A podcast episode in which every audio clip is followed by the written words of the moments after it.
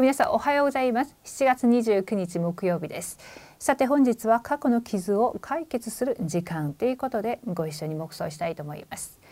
民数記29章1から6節なんですが1節の方をお読みいたします。第7月にはその月の1日にあなた方は聖なる会合を開かなければならない。あなた方はどんな労役の仕事もしてはならない。これをあなた方にとってラッパが吹き鳴らされる日としてしなければならない。はい、アーメン。はい、さて傷は必ず私たちに大きな問題になって戻ってきます。ひどい場合は災い戦争精神病まで伴っていきます。さらにサタンは騙しがとことを使って私たちを最後まで傷の中で苦しめます。それゆえ神様はすべての傷を投げ捨て再創造の祝福を受けるように強調されました。どのようにすればその祝福を受けるのでしょうか？はい1番です。聖なる会合に集まりなさい。御言葉の力によってだけ根本癒しと再創造の働きが可能です。この体験をしなければ完全でない私の考えと力で生きなければなりません。私たちは40年の荒野の道の中で神様が与えてくださった奇跡キリストに対する確信を毎日確認して刻印しなければなりません。これが聖なる会合に集まりなさいと言われた理由です。2番です。生贄を捧げなさい。神様に生贄を捧げて罪の許しを受けなければなりません。つまり神様のことで霊的癒しを受けなさいということです。癒されると毎日感謝を告白します。また礼拝と祈りが私たちの人生の中で最も価値があることになります。これは神様が最も望まれる生活です。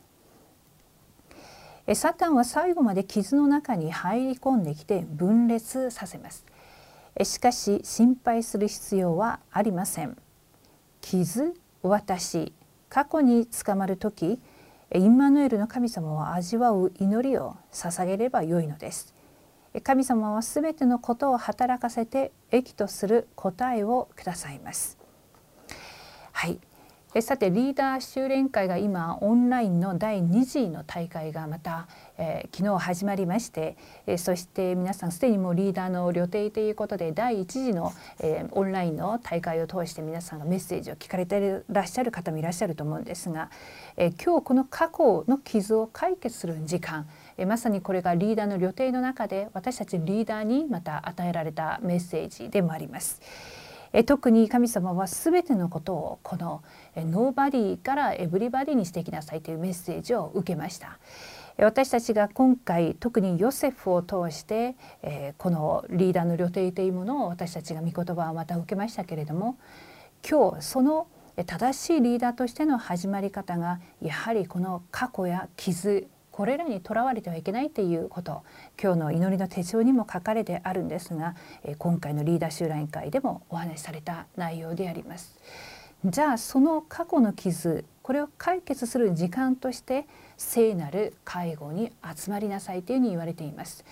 もちろん私たちは今このアンテックの時代として教会に集まったり特にここ韓国でも非常にコロナが深刻になっていく最中であるので今はもう教会に行って礼拝を捧げることはとても難しくなりました。で毎週こう非対面っていう形でそしてインターネットを通してまた家々でこの礼拝を捧げているんですが私たちがいるこの自分自身の身分が教会っていう私たちの中に聖霊様が内住されている私たちがまさに教会の祝福を受けているわけですから私たちがいるその現場の中で私たちの身分を確認しながらキリストの契約を握ってぜひ皆様がサミットタイムを持っていただきたいと思います。絶対に私たちにある過去この傷っていうのは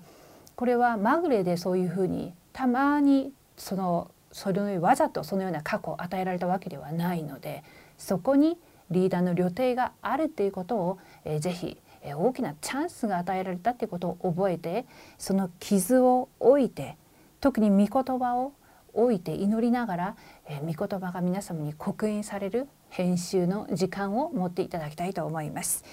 では皆さん今日今日も、えー、オンラインの2時、えー、また